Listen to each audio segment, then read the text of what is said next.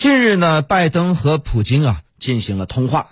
那么，拜登和普京通话之后啊，美国记者问拜登：“你和普京在电话里边都说了些什么呢？”拜登说了一句至关重要的话：“普京给了我最好的回应。”那么这句话呢，来听啊，显然呢部分是套话，但是也不是毫无意义。外界很关注拜登和普京通话说了些什么，也有很多分析啊。其实拜登和普京呢，在十年前的二零一一年就见过面。拜登当时是副总统。总的来说，与共和党，特别是特朗普相比啊，民主党和普京的关系没那么好。尤其是在希拉里担任国务卿的时候，美俄关系严重恶化。那么，普京和拜登的关系也显然不如普京和特朗普的关系好。二零一六年美国大选后几天啊，这个十一月十四号，普京就与当选总统特朗普通过电话。在特朗普就职之后的二零一七年一月二十八号，又通了一次电话。而这一次，第一，普京等了很久才承认拜登当选，所以说美国自己在这件事上也纠结了半天吧。第二个呢，是拜登就职之后，普京至今没有发贺电，直接在电话上祝贺。二十六号的这次通话呀，俄罗斯方面呢说是拜登打来电话，但实际上是俄罗斯方面很想缓和美俄关系。克里姆林宫的发言人二十五号就已经表示说，只要拜登愿意，普京就愿意和他对话。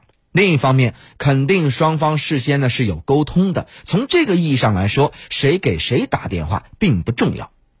拜登呢是在和加拿大、英法德日等盟盟国呀通过电话之后和普京通话的。但是时间呢也算是比较早的，在拜登强硬的宣称俄罗斯是美国头号敌人，白宫将向莫斯科提出一切问题的背景之下，拜登和普京到底谈了些什么呢？又释放了哪些信号呢？那么，综合俄罗斯总统网站以及美国白宫网站消息，普京在通话中指出，美俄关系正常化符合两国及国际社会的共同利益。拜登则重申了美国在国际问题上的立场，宣称呢，美国会坚决捍卫国家利益，以及回应俄罗斯针对美国及其盟友的行动。双方也都同意继续保持透明的往来和坦诚的关系。上周六，那么俄罗斯多地刚刚爆发了反普京的示威。因为反对党领袖纳瓦尔尼被捕，对此呢，美国方面对俄罗斯方面的镇压行为表示了谴责，俄罗斯也谴责美国大使馆进行干涉。我想呢，这些都是双方的表态，也算是这个官方的文章。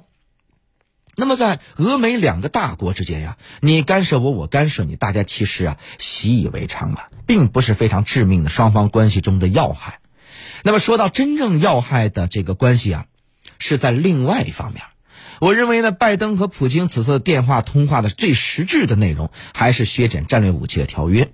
那么这项条约呢，是在二零一零年俄罗斯和美国签署的，二零一一年二月五号生效，到了二零二一年的二月五号就要失效了，必须要续约。在这方面呢，特朗普政府过去一年一直啊翻来覆去的和这个普京政府谈不拢。那么特朗普呢想把中国拉进来，遭到中国的拒绝。而普京这个俄方也支持中国的立场，如今突然柳暗花明是怎么回事呢？而且呢，普京和拜登都说马上告诉本国工作人员紧急开展工作，以便二月五号之前及时将新削减战略武器条约续约生效。特朗普谈了那么长的时间，这么难的事情，拜登突然迎刃而解了。我认为是美俄双方达成了一个共识。那么是什么共识呢？俄罗斯外交部副部长呃里亚布科夫呢近日表示，莫斯科方面提出扩大战略日程，将所有进攻型、防御型的这个核武器，还有能够执行战略任务的常规武器，都纳入到新削减战略武器条约当中。而美国方面似乎没有反对。当然了，这个提议肯定不能够在二月五号续约的条例当中实施了，但是还有五年可以谈呢。二零二六年新的武器条约，美俄双方肯定会谈的。还有更重要的是，那么里亚布科夫透露啊，俄罗斯认为将中国和其他国家纳入到俄美可能达成的协议，这种假设是有可能的。现在是削减战略武器协定，五年之后可能变成一种涉及战略稳定方面的协定。而我认为啊，这就是俄罗斯在立场上做出的重大变化，等于同意了特朗普政府去年提出的把这个中方拉进来的要求。当然了，里亚布科夫同时表示。将任何一个在此领域具有潜力的国家纳入谈判的进程，或是莫斯科与华盛顿正在达成的协议，都是有可能的。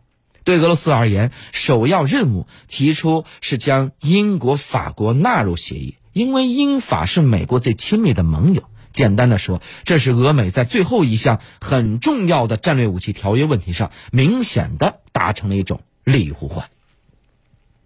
好了，私家车看天下，我是谢飞，我们再来关注一下其他方面的消息。